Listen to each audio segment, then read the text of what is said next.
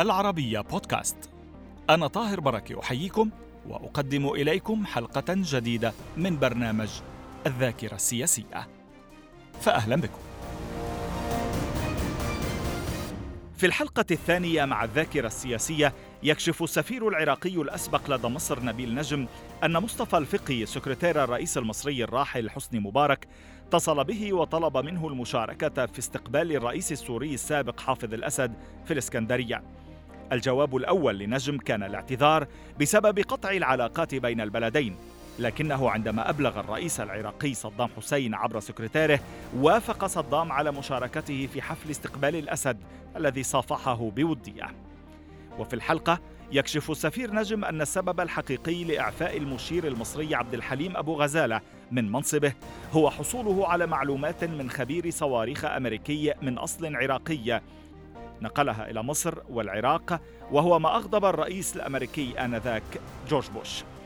كذلك يتطرق نجم إلى أسباب الخلاف بين المشير أبو غزالة ووزير التصنيع العسكري العراقي الأسبق الفريق حسين كامل. نجم رتب زيارة لكامل إلى القاهرة لإذابة الجليد في علاقاته مع أبو غزالة حيث جال على عدد من المصانع العسكرية ومحطات توليد الكهرباء.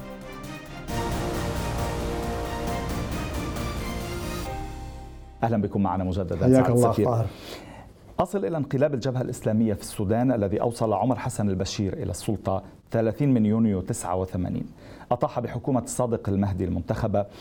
كيف فهمت التفاؤل المصري في البداية رغم يعني عدم الارتياح العراقي؟ إذا صح التعبير أنت تصحح لنا. وعندما وقع التغيير في السودان آه، تحدث معي وزير الخارجية عصمة عبد المجيد. وقال يا نبيل ما راح تعترفوا بالنظام؟ في أول يوم. فأنا رديت عليه بحكم يعني كوني دبلوماسي عارف مثل هذه الأمور. قلت إحنا نعترف بالدولة وليس بالحكومة. والسودان إحنا معترفين به ولدينا هناك آه، بعثة دبلوماسية. لم يقتنع طبعا. بعد ساعات اتصل بي على الهاتف. رئيس المخابرات أمين نمر.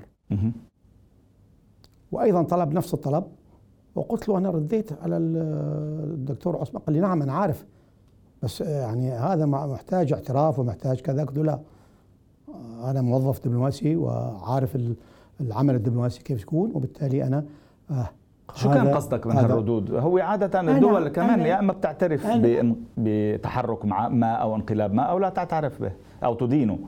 لا يعني هو يعني باستمرار أنت كان عندك معلومات من بغداد يعني إنه ابدا. ابدا ابدا. ولكن أنا أشعرت بغداد م. أن المجموعة اللي قامت بالتغيير لها توجهات آه، معينة. توجهات إسلامية وتوجهات فعلى آه، كل حال آه، أمين نمر قال لي طيب إحنا ما أريد أناقشك كثير. هم محتاجين بترول الآن. أرجو أن تطلب من بغداد يزودوهم ببعض البترول بسرعة. وفعلا تم ذلك. بكل سهولة كيف كان فهمك للموقف المصري؟ ليش ساعدوهم بالبداية؟ ليش آمنوا فيهم رغم كل ما حصل لاحقا؟ شوف دولة جارة ودولة مهمة بالأمن القومي المصري بس كان فهم خاطئ بوقتها صح؟ ما كانوا عارفين واضح التوجهات أنا في اعتقادي وقد أكون أنا خاطئ أنه آه، قسم من الانقلابيين آه، كانوا يدرسوا في معاهد عسكرية مصرية عليا مم. أكاديميات عليا. نعم. وبالتالي تعرف واحد يعني يتوقعوا أنه هؤلاء أصدقاء لهم وبالتالي ممكن أن تصور تعتقد بنوا موقفهم على هذا الأساس؟ لأنه بعض الانقلابيين قد كانوا أكون أنا قد كانوا درسوا في مصر؟ قد أكون أنا على خطأ ولكن هذا اعتقادي. آه، زيارة حافظ الأسد إلى الإسكندرية والعلاقات كالعادة كانت متوترة جدا بين بغداد ودمشق. لماذا أرادك مبارك أن تحضر تحديدا؟ آه إذا تحب أروي لك القصة بإيجاز. تفضل أنا كنت آه، مضيف عندي في البيت أمين نمر ورئيس المخابرات العراقية الذي كان يزور مصر ذاك الوقت على غدا. وبعد الغداء كان علينا أن نوصل رئيس المخابرات العراقية للمطار ليتوجه إلى بغداد. وفوجئت بأحد الموظفين يدخل في صالة الغداء ويقول لي انه الرئاسة المصرية على التليفون. فاستأذنت. وإذا بالأخ والصديق مصطفى مصطفى آه، سكرتير الرئيس للمعلومات مصطفى الفقي. مصطفى الفقي. أي نعم. هو صديق عزيز. إيه، بلغني يا نبيل أنت راح تكون حاضر بكرة باستقبال الرئيس حافظ الأسد في الإسكندرية. فأنا قلت له لا يا دكتور يا أخي العزيز أنت تعرف ان نحن معقول بيسألك يعني ولا؟ أنت دبلوماسي وأنا دبلوماسي ما عندنا علاقات فلا أستطيع أن أحضر. قال طيب. تذكر التليفون هذا. فرجعت. من دخلت سألني رئيس المخابرات العراقية من كان المتحدث؟ قلت له كان الدكتور مصطفى الفقي ويبلغني كذا وكذا وكذا ورديت عليه كذا وكذا. فرد نمر قال لي أنا شايفك بكرة راح تروح أكيد. ضحكنا. أوف. وانتهى الموضوع لهذا الحد. وأنا راجع من المطار فكرت. ليش قال لك ذلك؟ لا لأنه شعر تفضل. يمكن يعرف أنه أكو أنا عندي توجه قومي واهتمام في العلاقة العراقية السورية في إصلاحها يعني بس أنت شعرت بذلك أن مبارك يريدك أن تحضر. لا أنا عند طريق وأنا طريقي من المطار فكرت لماذا مصطفى الفقي يتصل بي. هذا شغل المراسم الخارجية وليس مم. شغل سكرتير الرئيس للمعلومات. مم. عنده مراسم كان المراسم يبلغونا حتى حتى في الرئاسة. ففسرت ذلك؟ فاتصلت في بغداد وحكت مع سكرتير الرئيس. صدام حسين الله يرحمه وبلغته باللي جرى. قال لي مهني شوية لم يأخذ الوقت أكثر من ربع ساعة قبل حتى وصولي البيت اتصل فيها قال لي الرئيس يقول على بركة الله. مم. كيف وافق صدام حسين على حضورك هكذا لقاء مع حافظ الأسد؟ هو ليس لقاء هو استقبال. أو استقبال نعم. يعني بس, بس بدك تلتقيه بدك تسلم لا بس عليه ممكن. لا فيها دلالة طبعا. بالضبط. فيها دلالة وهي شجعتني أكثر انه الرئيس صدام يوافق على هذا الموضوع. فعلا صباحا مبكر غادرت القاهرة إلى الإسكندرية وجرى ما جرى. أنه كيف كان اللقاء مع حافظ الأسد؟ هو كان استقباله لك. كان يسلم على المسؤولين المصريين بالبداية ثم انتقل للسفراء وكان الرئيس مبارك جنبه. فعندما وصل قريب مني قبل ما يصل قريب مني مصطفى الفقي نبه الرئيس مبارك أن نبيل نجم موجود. فتقدم الرئيس مبارك وقال له هذا السفير صدام ومجيئه له فيه معنى. فرحب به يعني حديث ودي أهلا وسهلا الحمد لله على السلامة كذا. رغم العلاقات التي كانت نعم. متوترة. في جلسة الغداء اللي سووها كان هنالك جلسة يعني وضعوني في مكان مع مسؤولين سوريين آه، مهمين. جرى حديث ودي. عموما علاقاتك كانت كويسة مع كنت تحاول يعني قدر الإمكان أنه علاقاتك تكون كويسة مع الجميع. حتى مع هذا هدف حتى عندما كنت أنذاك. حتى مع أن كنت في اليونان مم. كانت علاقاتي مع آه، السفير السوري علاقات وطيدة جدا مم. يمكن نتحدث عنها أعطينا مثل أنا ذهبت هناك كسفير قدمت أوراق اعتمادي وعلي أن أبعث رسالة لكل السفراء الأجانب والعرب بأنه أنا قدمت على فلان الفلاني ونتعاون فقدمت بعثت رسالة للسفير السوري اللي هو عميد السجن الدبلوماسي العربي واللي ما عندنا علاقات دبلوماسية معهم وبلغوا فيه أنه أنا كذا كذا كذا سفير العراق وأنه قدمت أوراق اعتمادي وامل أن نتعاون فيما فيه مصلحة الأمة العربية في في بلد أجنبي. ووجهت الرسالة السيد فلان الفلاني عميد الشركة الدبلوماسي العربي سفير الجمهورية العربية السورية. هذه الرسالة أثرت فيه كثير. ودفعته فيه يعني آه، إيجابا لاحقا إيجابا؟ بس سلبا بالأول لا لا يعني. إيجابا آه، لأنه انتقل يسأل سفير بس كان ممكن تورطه يعني أول شيء اندهش طبعا. انتقل يسأل سفير عربي مجرب كان محمد الميلي الله يرحمه. الجزائري. جزائري. فقالوا طيب أنا أدعيكم على شاي اليوم وأقعد مع نبيل قعدنا في بيت السفير الجزائري محمد الميري وتم التوافق وفهم هو فهمني كويس وأنا فهمته كويس واستمرينا في التعاون في إطار اجتماعات بس أكيد أخذت إذن من بغداد. لم أخذ إذن من بغداد. معقول؟ ولكن عندما كان يعني السفير يعني اجتماعك هذا بورطك يعني بس لا ابدا ما يورطني. بطبيعة العلاقات اللي كانت دائرة أنا تكون واثق من نفسك. وبطبيعة تعاطي النظام مع لا ابدا مع مسؤوليه. لم لأن أنت قاعد تشتغل في إطار آه، خدمة الأمة العربية والقضية العربية والعلاقات العربية مع دولة اليونان في بس مش مع الكل كان التعامل هيك. يعني يمكن معك شخصيا ساعة السفير لأنه بحكم علاقتك بصدام حسين لا لا أعتقد أي أي سفير أي سفير جريء يمكن أن يقوم بهذا الشيء لمصلحة بلده ولمصلحة وجوده في بلد أجنبي مع سفراء آه، عرب. إلى درجة أن السفير السوري عميد الدبلوماسية العربي أي مشكلة تصير ويحتاج مجلس السفراء العرب أن يبعث أن يبعثوا آه، لجنة من السفراء العرب تمام. لمقابله مسؤول رئيس وزراء أو وزير خارجية كان يختارني مم. هو وأنا وشخص آخر نذهب إلى آه، وتطورت علاقاتنا إلى علاقات اجتماعية وعلاقات آه، تمام. سعد سفير تذكر معلومات مهمة ومثيرة في الواقع في كتابك عن إعفاء المشير عبد الحليم أبو غزالة في من منصبه في الحادي عشر من مارس من عام 89 تقول أن الموضوع لم يكن خشية مبارك منه على الإطلاق كما يقال إنما موضوع آخر تماما.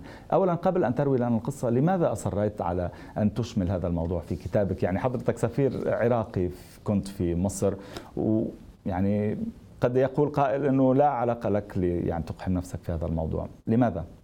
أي سفير عليه يراقب الاحداث وليحللها. أنا كنت سفير علاقاتي واسعة مع كل المسؤولين المصريين. أو لأنه معلوماتك حول هالموضوع موثقة يعني وأكيدة. عندما الرئي- المشير من منصبه وكلف بأن يكون مساعد رئيس الجمهورية في اليوم الثاني بعث إلى بغداد بمهمة إلى بغداد من الرئيس مبارك. وكنت في توديعه وفي استقباله. ماذا تقصد أن تقول؟ أنه علاقته بالرئيس كانت آه، عظيمة. يعني أنا كما كما أنت أشرت لها تحققت من الأسباب وتبينت أن هنالك أسباب تتعلق بنشاط المشير أبو غزالة في بناء صناعة حربية متطورة وتعاونه مع العراق في هذا ال- الإطار. التعاون مع العراق هو الذي أغضب آه، الرئيس مبارك أو كان هنالك مشروع هناك مشروع هناك ما أغضب الأمريكيين كان قبل الرئيس مبارك. لا هو فيما يتعلق بالأمريكان كان هنالك عندهم عالم من أصل مصري يعمل في مجال الصواريخ. الدكتور عبد القادر حلمي. بالضبط. فصارت علاقة عندما كان هنالك آه، أبو غزالة ملحق عسكري وبعدين رئيس مخابرات حربية ثم مع وزير الدفاع. هو جنده؟ مش مع مو تجنيده ولكن آه، يستهدف أن يحصل على معلومات تقنية عالية. وكان يستهدف أبو غزالة أن مصر تكون متقدمة وحقها مصر عندها مم. آه يعني في في أعداء لها في المنطقة كثير. مهم. فالأمريكان انزعجوا من ذلك. وهذا يؤثر على العلاقات مع مصر وبالتالي تقرر أن آه، ركنوا جانبا. والامريكيون فتحوا الرئيس مبارك في هذا الموضوع عبر الرئيس آه، بوش طبعا الأب. حسب علمي حسب علمي. تورد في كتابك آه، حديثا عن زيارات قام بها حسين كامل وزير التصنيع العسكري آنذاك إلى مراكز مماثلة لمراكزه في مصر أو للمراكز العراقية في آه، في مصر وكنت ترافقه في هذه الزيارات. ما الذي كان يريده حسين كامل من زياراته هذه وماذا كنت تسمع منه؟ حقيقة حسين كامل جاء زيارة لمصر بالحاح مني. لأنه كان آه، يعني مبتعد عن زيارة مصر في فترة ليه؟ وتحدثت مع الرئيس صدام في الموضوع لماذا كان مبتعدا عن زيارة مصر؟ لأسباب خلاف في مو خلافات مع المشير أبو غزالة بالضبط ما في خلافات فيما يتعلق بموضوع يعني موضوع شو؟ مساهمات وشراء اعتدال العراق وشراء كذا يعني مم. فيك تفسر لنا أكثر؟ يعني مصر ساعدتنا كثير امم وساعدت وزارة الدفاع المصرية كانت تستورد بعض المعدات لها ولا هي هي لحساب العراق. أيام الحرب العراقية الإيرانية. وكانت ترسل تمام. للعراق. وترسل للعراق. فصار خلاف حول بعض ال- الطلبات. فأنا لأسباب شخصية مادية يعني؟ طلبت من من الرئيس صدام أنه يعني حسين كامل هو الوحيد اللي ما زار مصر. امم فجاء وكان صبري أبو طالب آه، هو وزير ال- الدفاع. ومعه وفد كبير حقيقة من التصنيع الحربي. وكرم كثير من الرئيس مبارك وأسكن في قصر الأندلس. ونظم له برنامج عملي. وهو كان مشرف على وزارات الكهرباء ووزارة التصنيع الحربي والصناعة مع كل الوزراء المصريين المعنيين بهذا الشأن ورافقته فيها. ثم رافقته إلى الإسكندرية لزيارة الحديد والصلب. ورافقته لزيارة مصنع الدبابات الأمريكي الموجود في آه، في مصر.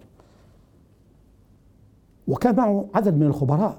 امم كانوا مع نظرائهم أيضا آه، آه، يجروا المباحثات. وكانت زيارة ناجحة. شو كان بده يشارك مصر ب يعني بصير في تعاون أكثر بموضوع التصنيع العسكري أو شو شو كان إلى ما كان يهدف؟ تجربة. تجربة. خلي أكثر انفتاح بين المسؤولين الفنيين في في العراق ومصر. لتحديث الآلة الدفاعية العراقية وما يحتاجه العراق لتأمين نفسه. طبيعة الخلاف الذي كان دائرا أعود به إليك بين عبد الحليم أبو غزالة وحسين كامل كان ذات طابع شخصي أو على صعيد البلدين؟ شوف يعني أبو غزالة الله يرحمه كان شخصية فريدة. وشخصية ذات عندنا يعني بعد استراتيجي بعيد كبير. وأنا أعتقد كل العسكريين المصريين بمستوى كبير عندهم فكر استراتيجي وفهم كبير لما يجري آه، بالعالم. فما كان يرتاح ربما حسين كامل لوجود وزير دفاع بهذا القدرة وهذه المكانة آه، يعني كان يريد أن يمرر له صفقات معينة لم يقبل المشير أبو غزالة بأن يمررها لحسين كامل لا أعتقد ذلك ولكن كان هنالك قدر من الخلاف وموجودة في بعض الوثائق موجودة وجمت تسويتها وكان المرحوم عدنان خير الله في حينها قد شطب كثير من الأمور اللي آه، كان حسين كامل يأشر على آه، وزارة الدفاع المصرية. بس هي عموما يمكن أن نضعها تحت عنوان آه، مطامح شخصية. هم لا لا هو يطمح في حكم مصر يصير وزير دفاع مصر ولا أبو غزالة يطمح أن يكون وزير دفاع العراق لا مطامح شخصية على كل واحد في منصب أبو غزالة يعني. قلت لك أنه كان بعد استراتيجي م. حتى هو كان عنده بر... عنده مشروع هذا الجسر على البحر الأحمر في يربط مع السعودية ويروح شعب الأردن م. وشعب يستمر العراق واللي هو جرى الحديث عنه كثيرا نعم صحيح وأستدعاني يوم من الأيام وأطلعني على المخطط لهذا الكوبري وطلب مني أن أنقل الخرائط والرأي إلى الرئيس آه، صدام ليدعمه مع الرئيس مبارك في هذا المشروع. نقلته. وهذا المشروع جرى البحث عليه مؤخرا صحيح. بين نقلته بين السعودية ومصر. نعم نقلته وبعثته ما كان رأي الرئيس صدام. الرئيس صدام حقيقة لم يرد. مم. في إحدى زياراته سألته قلت له أبو غزالة يعني طلب مني أن يعرف قال لي نبيل مشروع عملاق ومشروع استراتيجي ولكن من يضمن أمنه؟ مم. من يضمن أمن هذا اللي يربط اللي يربط هذا الربط الاستراتيجي آه، للمنطقة؟ ويقصد إسرائيل. يعني في أي معركة مع إسرائيل سيضرب هذا الجسر. تمام. آه، سألتك عن يعني في وقت سابق من هذه الحلقات آه، عن رأي أو يعني ميزة أساسية عند بشخصية الرئيس العراقي الأسبق صدام حسين. وتحدثت عن شجاعته وهذه كانت صفة إيجابية. إذا طلبت منك أن تعطينا صفة سلبية ماذا تكون؟ الإصرار على ما يراه صحيحا. ولكن هي يعني ربما نفس الصفة ولكن الجزء المضخم منها. الإصرار على يعني عندما يقتنع بشيء هو نفذه. وخطأ. خطأ طبعا. يعني إذا طلبت منك أن تسمي خطأ ماذا يكون؟ يعني مرت أحداث في العراق. كان فيها عملية تسرع. وأنا, وأنا أذكر مرة الرئيس حافظ أسد الله يرحمه طلب من عندنا أن ننقل من الأستاذ الصحاف كان هو وزير الخارجية وأنا كنت معه أنه لا كل شيء يصرح فيه من قبل الدول العربية أن يرد العراق عليها بسرعة ولا يستعجل. مم. وضرب مثل على نفسه هو. قال فنحن الآن نضجنا. فما لازم نستعجل في اتخاذ موقف قد نندم عليه. وذكر الله يرحمه أنه أنا ندمت على موقف أنه كان عندنا مؤتمر قطري للحزب. ورشح أحد الأشخاص يعني في سوريا.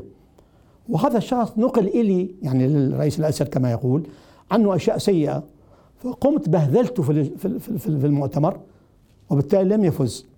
بعد فترة كما يقول الرئيس الأسد اكتشفت أنه أنا أن ما نقل لي كان غير صحيح فندمت عليه. فطلب من عندنا أنه يصير تسرع من قبل القيادة العراقية في اتخاذ مواقف. أين تسرعت القيادة العراقية في اتخاذ مواقف؟ لا أقول تسرع بقدر ما هو سوء تقدير.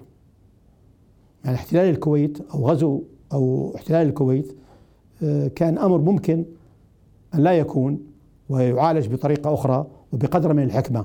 من الطرفين أنا لا أقول أن الطرف الثاني ما أخطأ هو أخطأ الطرف الثاني في تعاونه مع الأمريكان واستجابته للمخططات الأمريكية للإضرار بالعراق في سواء كان في في في في زيادة ضخ البترول لأضعاف القدرة العراقية. قبل الغزو. نعم قبل. مم. وكانت هناك وكان العراق يحاول أن يقنع الكويت بأن هذا الطريق آه، خاطئ. وعلينا أن نعالجه بطريقة أخرى لأن يلحق ضرر ليس بالعراق تمام. فقط وإنما بالدول العربية النفطية دائما هذا هذا يعني قول المسؤولين العراقيين في هذا البرنامج تحديدا وفي غيره مما نقراه ونسمعه ولكن دائما يأتي الرد إنه دون أن يرقى ذلك إلى غزو آه، يعني بلد جار صحيح؟ يعني حتى لو كان هناك أخطاء أو كان هناك يعني هذه الأمور بعدها عم تصير للآن. بس اذا, إذا كل ما صارت بلد بده يغزو الآخر. هذه القضية حقيقة معقدة. والذاكرة العراقية وليس برنامجك يعني آه فيها الكثير عن الخلاف العراقي الكويتي. صح. من أيام الملكية أيام الملك فيصل غازي صحيح. وتحدثنا كثيرا في فترة ما قبل الغزو مع عدد من الشخصيات ومنهم وزير النفط العراقي الأسبق عصام تشلبي حول هذا الموضوع. وتحدث بالتفصيل عن آه، يعني الخلافات التي كانت دائرة.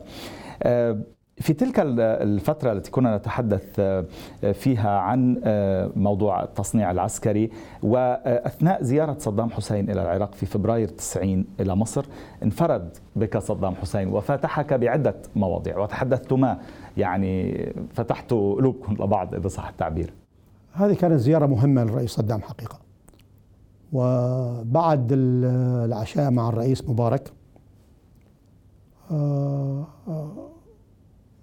أوصلناه إلى قصر القبة إلى حد السويت اللي هو ساكن فيه. الله يرحمه داخل آه القصر. القصر. فأستاذ طارق عزيز وكان أقدم واحد موجود بين الموجودين استأذن منا قال له لا ادخلوا اشربوا شاي. شربنا شاي بدهم يطلعوا. أنا آخر واحد أسر واحد فيهم. فعندما خرجنا أنا عند الباب قال لي لا أبقى. استأذنت منهم. فكان الحديث أخذ وقت طويل. وأنا سألته سؤال مباشر. سيادة الرئيس سيدي هل أحدثك كسفير لديك ولا أحدثك كشخص كنا طلاب سوا في مراحل مختلفة؟ قال لي لا حدثني كنبيل. فقلت له. نبهت إلى أنه عدد كبير من الزعماء العرب قلقين من توجهات العراق وأنه لن يسمحوا لهم ولا غيرهم الغرب وأمريكا أن العراق يقود الأمة العربية بالشكل اللي كان يطمح إليه صدام. قوة ومنعة وتأثير. وتأثير اقتصادي وبرامج اقتصادية وبالتالي آه، يعني قيادة شابة وحزب آه، عنده أفكار وحدوية وتنموية نعم. فهو استمع مني بكل بكل رحابة صدر كيف رد؟ قال أنا عامل إيه؟ إحنا عاملين إيه؟ حتى استخدم تعبير إحنا مصغرين أنا مصغر نفسي مسوي ذلك بيراتي ومشيهم قدامي شو يعني ما فهمت؟ يعني أنا مسوي نفسي صغير حتى الرؤساء كلهم أقدمهم آه. علي آه. قلت له ما يفيد هذا الموضوع آه، أنا لامسه أن هنالك قدر من الحساسية وبالتالي يجب أن نحذر في كثير من آه، المسائل اللي وذاك الوقت كما تعلم كان هنالك كثير من المشاريع العراقية تطلع للعلن بالتصنيع الحربي وينشر عنها ويذاع عنها وتجي تهاني من عدد من الرؤساء العرب حتى مرة من المرات الرئيس مبارك في إحدى المناسبات ذهبت إلى بغداد. كان محملني رسالة وأنا في السيارة في المطار بغداد في الطريق سمعت أنه العراق عمل عمل أواكس طائرة أواكس وكذا و وبنفس بالليل كانت برقية تهاني من الرؤساء ومن القادة ومن كذا. بعد يومين رجعت فسألني الرئيس مبارك وحدي أنا وياه جالسين كده هو الترابيزة هنا. فنقلت له الجواب اللي كان كنت رايح من مودو. قال لي شوكو بغداد؟ قلت له عتب عليك سيادة الرئيس. قال لي عتب علي؟ ليه؟ قلت له الموضوع كذا وكذا وكذا وكذا. قال لي وهذا همك أنت يا نبيل؟ كذا شو؟ إنه ما بعتش برقية نعم انه إنه لا. إنه في مسؤولين إيه، إيه، بالعراق يقول صدشموني. أو يقول يا وين صاحبك؟ آه. وين لأنه ما ارسلتش برقية تهنئة. ما ارسلت برقية. أي. قال لي خليها في بالك. أول الناس اللي يفرحوا بضرب هذه الأشياء اللي سويتوها هم الناس اللي بعثوا برقيات. أوف. وشال التليفون قال لهم اطلبوا لي الرئيس صدام. كان يعني يعرف عشان المحاذير عشان في هذا المجال. معه. نتابع في بداية الحلقة المقبلة سعد سفير. شكرا لوجودك معنا مجددا. نتابع في بداية الحلقة المقبلة إن شاء الله مع نبيل نجم السفير العراقي الأسبق لدى مصر. أرجو أن تكونوا معنا.